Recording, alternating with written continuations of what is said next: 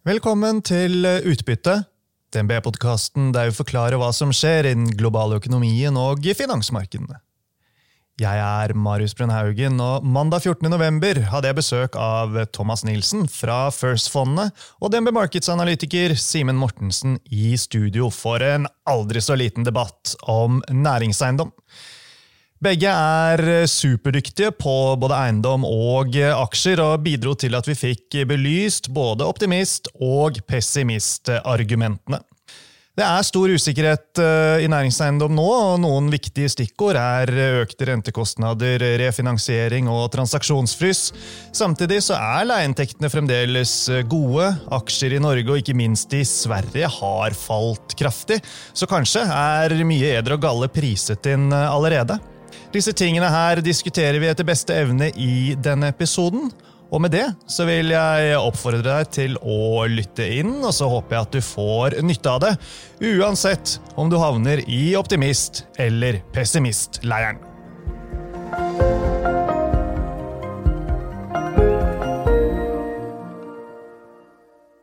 I dag skal vi kjøre debatt om næringseiendom på børs. Skal det opp eller ned? Bør du eie disse aksjene nå? Jeg heter Marius Brun Haugen, og med meg i debattbokseringen i dag har jeg Thomas Bull Nilsen og Simen Behr Mortensen. Og Simen, du har jo dekket eiendomssektoren i langt mer enn ti år. Kjenner dette her som din egen bukselomme. Og Thomas, du er ikke noe dårligere. Og som jeg tror veldig mange av seerne våre vet, forvalter du bl.a. fondet First Nordic Real Estate. Så velkommen begge to. Takk for det. Takk. Vi er alle gode venner her, altså. Men premisset for sendingen i dag er at nå er det av med silkehanskene, på med boksehanskene. Men før vi starter, så vil jeg bare minne om én ting, og det er at bruk av sånne sære eiendomsbransjeord det er greit så lenge man forklarer det. Ok? Det gjelder også ting som jeg tror veldig mange kjenner, men yield, LTV osv. Thomas, vi får starte med deg. Du er liksom representanten for bullcampen her i dag. da. Altså optimistene. Altså, Næringseiendom har tryna på børs, rentekostnadene skal videre opp, transaksjonsmarkedet er i fryseboksen, og det er helt sikkert en del långivere der ute som skjelver litt i, i buksene om dagen. Bør man ikke bare holde seg langt unna næringseiendom? På mange måter så, så er det litt det verste av alle verdener akkurat nå. Der rentekostnadene har gått som du påpeker, vesentlig opp. og de kortrentene gått videre opp, så rentekostnadene kommer til å gå ytterligere opp neste kvartal. og Så får vi se hvordan det går inn i, inn i neste år. Men samtidig har du ikke fått med deg kanskje de oppgangene, fordi prisene, eller si, eh, inflasjonsjustering, kommer en gang i året. Så nå ligger du litt på etterskudd med det, for det har ikke vært siden i, for et år siden snart. da. Mens rentene allerede kommet opp. Og, og samtidig så kan du mene hva med verdsettelsen av aksjer, men vi har jo vært gjennom en finanskrise før. Hvordan klarte selskapene seg? Jo, de klarte seg faktisk ganske ok. Aksjekursene falt riktignok mye da også. Men det viser seg å være et veldig godt tidspunkt. og jeg synes Det er mange fellestrekk med det nå, så kanskje faktisk man skal tørre å være litt fremoverlent og, og se positivt på det. Ja. Hvis vi ser på fondet ditt, Thomas. Det er rundt 70 svenske aktører, er det ikke det? Jo, stemmer. Er det store forskjeller på dynamikken i svenske og norske marked, og hvordan disse svenske aktørene er både posisjonert og, og giret og sånne type ting? Du har et mye større utvalg selskaper i Sverige enn du har i Norge. så Alle selskapene har jo sine måter å, sine forretningsmodeller, enten det driver med byutvikling, bolig, om det er spesialisert i enkelte områder, om det er fleksible. I Norge så har du jo Entra, som er veldig spesialisert innenfor kontor med offentlige leietakere, og så har du Olav Thon, som er kjøpesenter. så så har du et mye mer spesielt marked i Norge. Altså, jeg tror et, et likt selskap i Sverige eh, mot et likt i Norge hadde vært ganske likt, men med det store utvalget så blir det likevel en Og som alltid vil det være noen uh, nyanser. Men Simen, du representerer jo uh, Bearcampen her i dag, så du får få et slags motsatt uh, spørsmål. Da. Altså, Sektoren er grusa, rentetoppen kan være nær, leieinntektene til selskapene er ganske gode, og det ordner seg jo nesten alltid med refinansiering på en eller annen måte.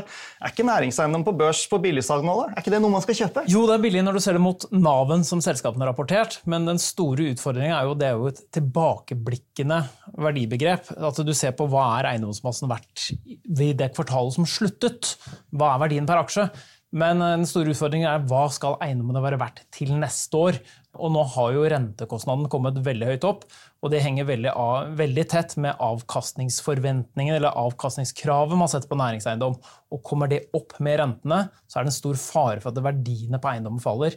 Og det vi ser, er jo en risiko for at verdiene faller såpass mye at selskapene er i behov for å hente mer penger og trenger mer egenkapital for å forsvare og opprettholde investeringsgraden sin, da, som er å ha den beste få lov til å hente penger billig i obligasjonsmarkedet. For klarer du ikke det, så er det vanskelig å finansiere næringseiendom positivt. Mm. Så vi ser jo at eh, det har kommet ned, men det er nettopp det der risikoen for at de kan trenge mer penger å fylle på med, som er den største faren som vi klarer å se. Hvis vi ser eh, hva som har skjedd i eh, markedet siste måned, og ikke minst eh, siste uke, så er det jo nettopp næringseiendom som har ledet an oppover i Norden.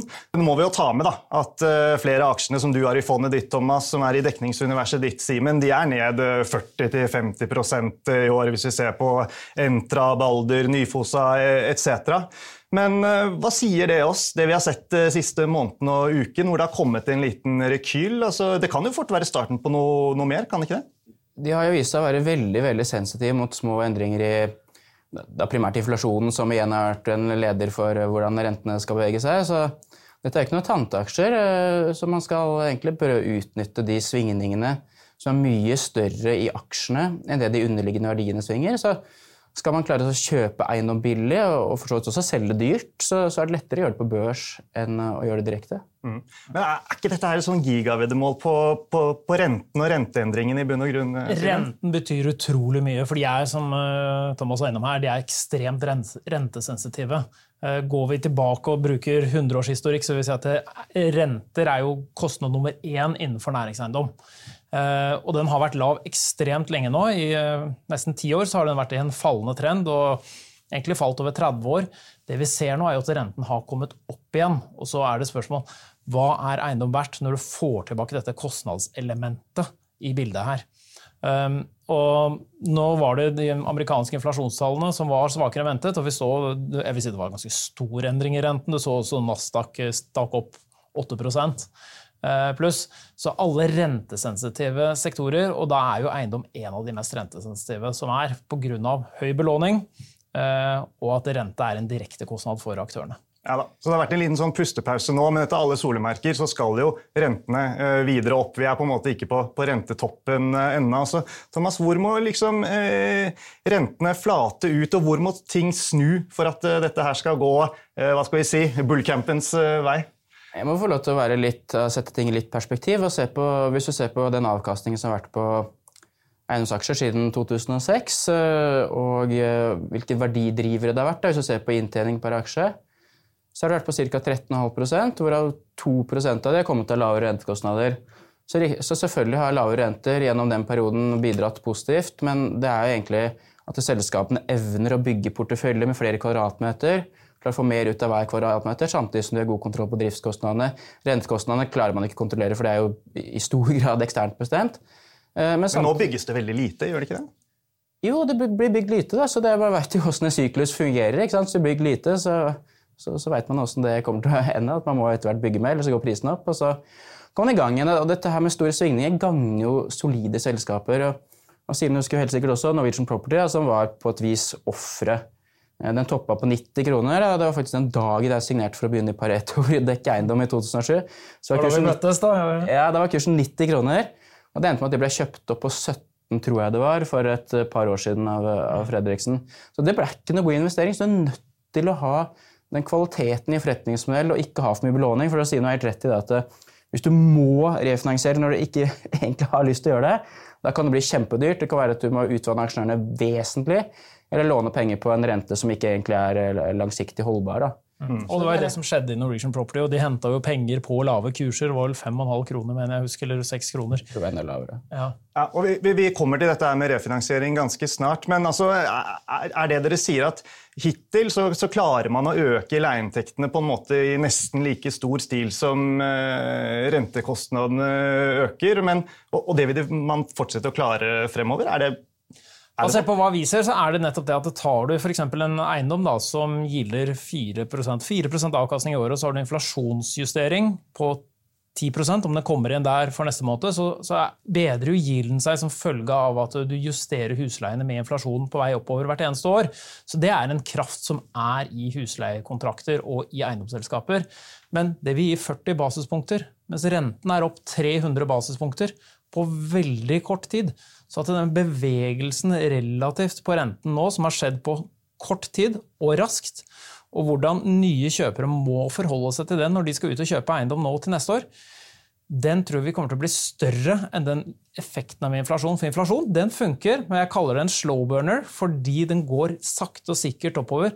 Det tar nesten ta ti år å bygge med inflasjon, den, eh, den renteoppgangen vi nå har sett bare hittil i år. Hvor mange er det som har rentebindinger og sitter greit gjennom dette her, versus hvor mange er det som er ute og refinansiere til eh, neste år eller året etter der igjen? Her er det store spredninger mellom aktørene. vil jeg si. Eh, det er ikke noe fasitsvar på det. Du har noen finske selskaper som er godt over 90% sikkerhet, og så har du andre aksjer som er 90% flytende renteeksponert. Men det som er ene er jo renteeksponeringen, det andre er hva som har skjedd i obligasjonsmarkedet. fordi rentekostnaden og finansieringskostnaden er ikke nødvendigvis det samme. For selskapene låner penger med kortsiktig rente, og så sikrer de seg ofte separat med egne instrumenter på det. Og Går vi i obligasjonsmarkedet og ser nå, så er jo prissetningen på å utstede obligasjoner eh, blitt ekstremt høyt. Eh, det er 400-600-700 basispunkter for selskaper som papir, på papiret skulle hente penger veldig billig, for de har investment grade. For et år siden så hentet de penger under 1% Det er nå over fem-seks ganger så høyt. Eh, og det er ikke bærekraftige nivåer for eiendomsselskapene. Og hva, hva, tror du? Kommer det til å fortsette å være så høyt? Kommer det til å bli enda høyere? Tingen er vel at vi ser at Så lenge renten får bli på det nivået vi nå har, så er det et press på verdiene, på kontantstrømmen, den løpende driften i eiendomsselskapene. De er nødt til å jobbe med balansene sine. Ser vi på prissetningen i aksjene, som, er, som vi ser på begge på, så er yielden, eller den avkastningen du får på eiendomsmassen, den virker veldig god. Når du bare ser på det tallet, så vi, ja, det er faktisk en bra avkastning på eiendomsmassen som er priset inn. Men det impliserer også at du har en veldig høy belåningsgrad. Og da begynner kreditoren å si dette er jeg ikke helt fornøyd med. Og da er det dette behovet for egenkapital, eller eventuelt at du får behov for å selge unna assets, eller selge unna eiendom, fordi at du må jobbe med balansen din. Og da, du, da har du liksom tvungne selgere i markedet, og så er det mange som kommer i den posisjonen. Og da svinger dette ganske fort i sykler. Mm. Eh, så det er jo to ting vi ser. Det er behov for penger, eller så blir man litt tvungen til å selge det. og ingen av de delene er bra i en sånn mark to market verdsettelse av eiendomsmasse. Og er ikke det deg litt bekymret av, Thomas? Altså, hvis vi får nå noen sånne jeg kaller det, eh, tvangssalg eh, i et marked fordi man trenger penger, og så skjer det til da veldig mye lavere priser enn det som er de bokførte verdiene per i dag? Ikke det, det liksom skaper negative effekter? Det kom det senest i dag. Det er vel to selskaper jeg ser på som uh, altfor høyt belånte, og det er SBB og Korem. Mm. Korem uh, signerte en uh, intensjonsavtale, så får man se om det blir noe av det, der de skal selge eiendom for over 5 milliarder. Det var vel drøyt 6 av porteføljen deres til det de kaller for bokført verdi. Så det er jo helt opplagt kjøpere av det, når du får de gildene, som, som Simen påpeker. altså Inflasjonen vil bidra positivt, og de selskapene vi investerer i, har i snitt en god del høyere gild enn de 4% du peker på. Men, men, uansett, og med rentebindingene, så vil det også bli en gradvis. Jeg tror ikke du skal si at nå skal eh, renten opp 300 basspunkter og skal gilden opp 40, og derfor får du 260 feil vei, og da går bare regnearket ad undas. Eh, og for det andre så er det viktig da at du har en eh, lang kredittid, så at du ikke må refinansiere noe, at du har langt. Så Trianon, et svensk selskap som til i Malmö, refinansierte nå med svenske Handelsbanken på samme margin som de hadde før. Utvida kreditten din fra 2,2 til 3,4 år, tror jeg. Og Cibus også fornya sine kredittfasiliteter til samme margin som før. Så selskapet med eh, god, sterk balanse og banker lever jo av å låne penger. Altså det, I DNB her også. Altså, eh, man har rekordhøy kapitaldekning. Veldig flott avkastning på egenkapitalen. Man ønsker å låne ut penger til selskaper som ikke misligholder sine lån. Eh, så jeg tror man overvurderer litt den refinansieringsrisikoen. Hvis du må ut og hente en obligasjon her, for du har gira alt mulig annet, da det er ikke noe behagelig. Da må du betale kanskje 700 punkter, enda mer, litt avhengig av hvilke uh, utgangspunkt du har. da.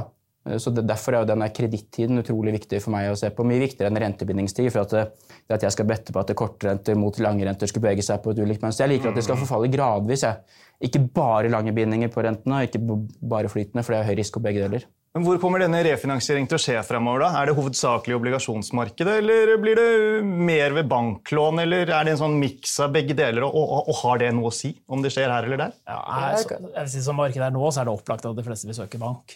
Vi... Ja, obligasjonsmarkedet har jo gått i sykluser tidligere, og det var jo grusomt obligasjonsmarked under finanskrisen. Litt som på samme måte som vi har det nå. ikke sant? Det er så mange like trekk med det.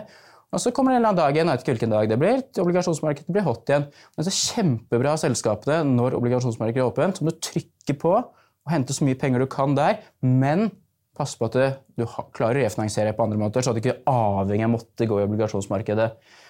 Fordi jeg tror noen ser at ja, nå handler uh, disse hybridene på implisitt 20 eh, i rente, og så legger vi det inn i regnearket, og så herregud, dette her går i null så er ikke det riktig. For selskapene som ikke må refinansiere, kan heller utnytte, sånn som Balder har gjort. De har kjøpt tilbake hybrider og, og skape verdier på det, heller enn å måtte utstede. Men, eh, men, men, bankene, ikke sant? hvis disse selskapene skal låne penger, der vet vi at der er det kredittkomiteer, her tar ting eh, lang tid.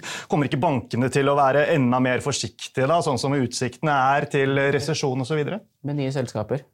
Mm. Selskaper som er kunder fra før, som har aldri misligholdt de forblir. Det er fall det vi hører på alle de webkastene jeg har hørt på selskapene i Norden, er at eh, bankene tar ikke nye. da. Og Det er jo liksom litt sånn definisjonen som jeg er inne på av en syklus også. Det kommer ikke noe nytt nå. Hvorfor skal det bygget her sånn bli dyrere å bygge fordi alt har gått opp i pris, men selve bygget er mindre verdt? Det, det er sånne eh, hva kaller man det, diskrepanser man får på kort sikt, men ikke over tid. da. Dette med at transaksjonsmarkedet er i uh, fryseboksen, altså en måte å si det på. Men altså, avstanden mellom kjøper og selger er uh, ganske stor om dagen. Gjør det det mye vanskeligere å på en måte se inn i, inn i fremtiden til disse aksjene? Ja, det gjør det jo det, for det er et mer illikvidt marked. Helt opplagt. Uh, som noen næringsmelkere jeg møtte senest forrige uke sa, det er som noen har skrudd av en bryter. Du må finne de lommene hvor det er en kjøper som har fasiliteter, som ikke trenger å gå ut og låne penger for å kjøpe så avstanden mellom kjøper og selger er veldig stor for øyeblikket. Skal Hvis kjøperne spør om rabatt i disse dager på sånn 35% til eh, bokførte verdier, og, det kommer sånt, eh, en sånn transaksjon, hvor, hvor, hvor det var jo ekstremtilfelle. Det, det var jo ekstremt. Det, var mye? Det var veldig mye. Ja. Vi er ikke der? Nei, vi er ikke der. Men at du får press nedover. Vi har sett transaksjoner allerede kommet med 5% rabatter. Eh, og det er akkurat begynt, men eh, vi ser transaksjonsvolumet eh, faller jo måned for måned når vi får statistikk på det i eiendomsmarkedet. Det går noen transaksjoner i ny og ne, men det er vesentlig vesentlig færre. Og bakgrunnen er jo rett og slett at det er avstand mellom kjøper og selger. Hva kjøper er villig til å betale. For den, de står jo oppe i en situasjon hvor de har dagens rentekurve, dagens finansieringsmarked foran seg. Det er det de må hensyn til når de skal kjøpe noe og finansiere opp noe.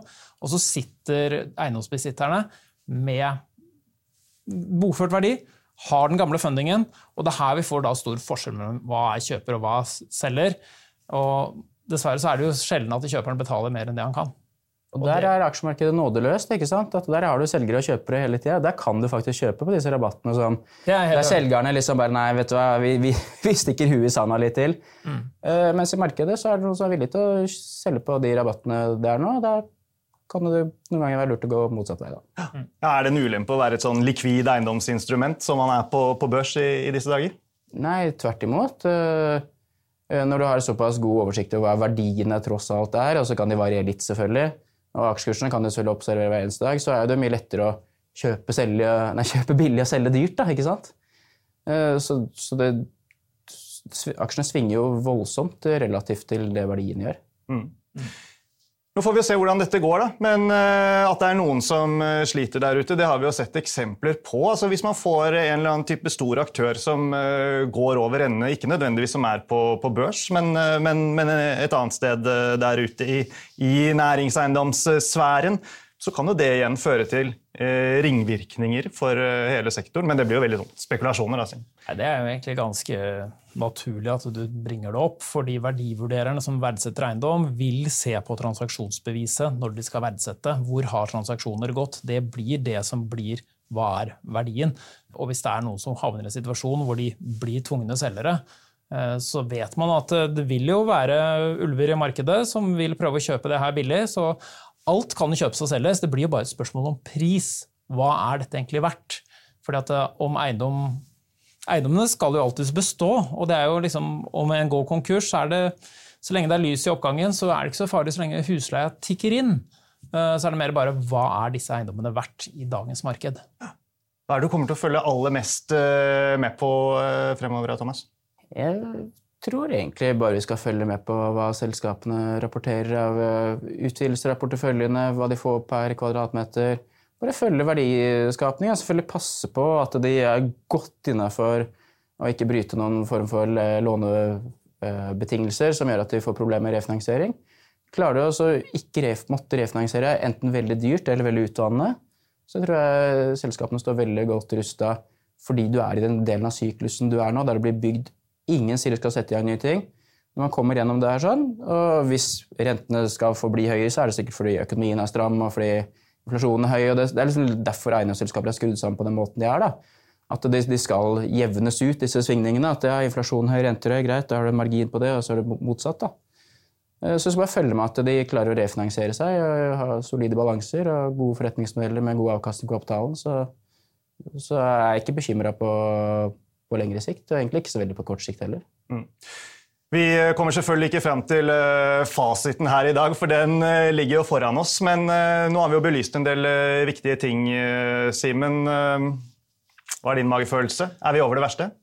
Jeg tror noen selskaper vil være gode kjøp på disse nivåene. og Her er det jo da å kunne plukke de som slipper å måtte hente penger, slipper å måtte selge assets, og klarer å halte seg gjennom den nåværende rentekurven og bygge opp balansen til å bli sterk nok. Det vi kommer til å følge mest med på, er hvor går belåningsnivåene i selskapene. Jeg er ikke så redd for covenantene, for hvert fall ikke for de største børsnoterte. Jeg er mer redd for kravet for å være et investment grade-selskap som gir tilgang til billig finansiering. Du får låne billigere i banker, du får låne billigere i obligasjonsmarkedet.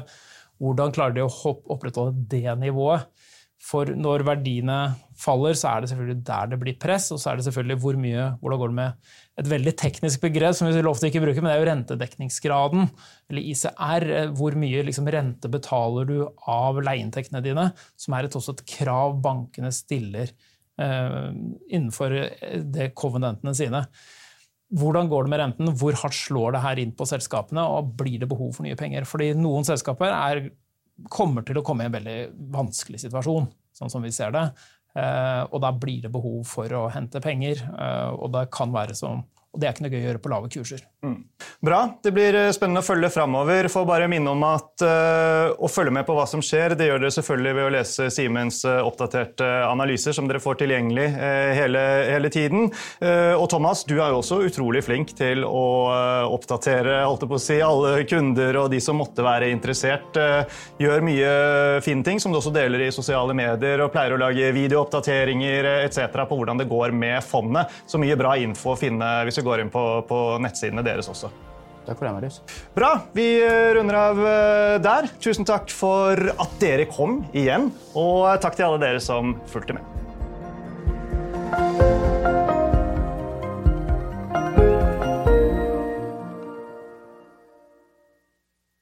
Denne podkasten og dets innhold skal anses som markedsføringsmateriell fra DNB og må ikke oppfattes som en investeringsanbefaling eller som investeringsanalyse. Innholdet skal heller ikke anses for å være investeringsrådgivning tilpasset den enkelte kundes behov. Informasjonen som gis i podkasten er kun ment som generell spareveiledning og er ikke ment å utgjøre juridisk, finansiell, kommersiell, skattemessig eller regnskapsmessig rådgivning. DNB tar intet ansvar for direkte eller indirekte tap eller kostnader som måtte oppstå ved bruk av informasjon i denne podkasten. For mer informasjon og full disclaimer, vennligst se vår webside dnb.no – disclaimer.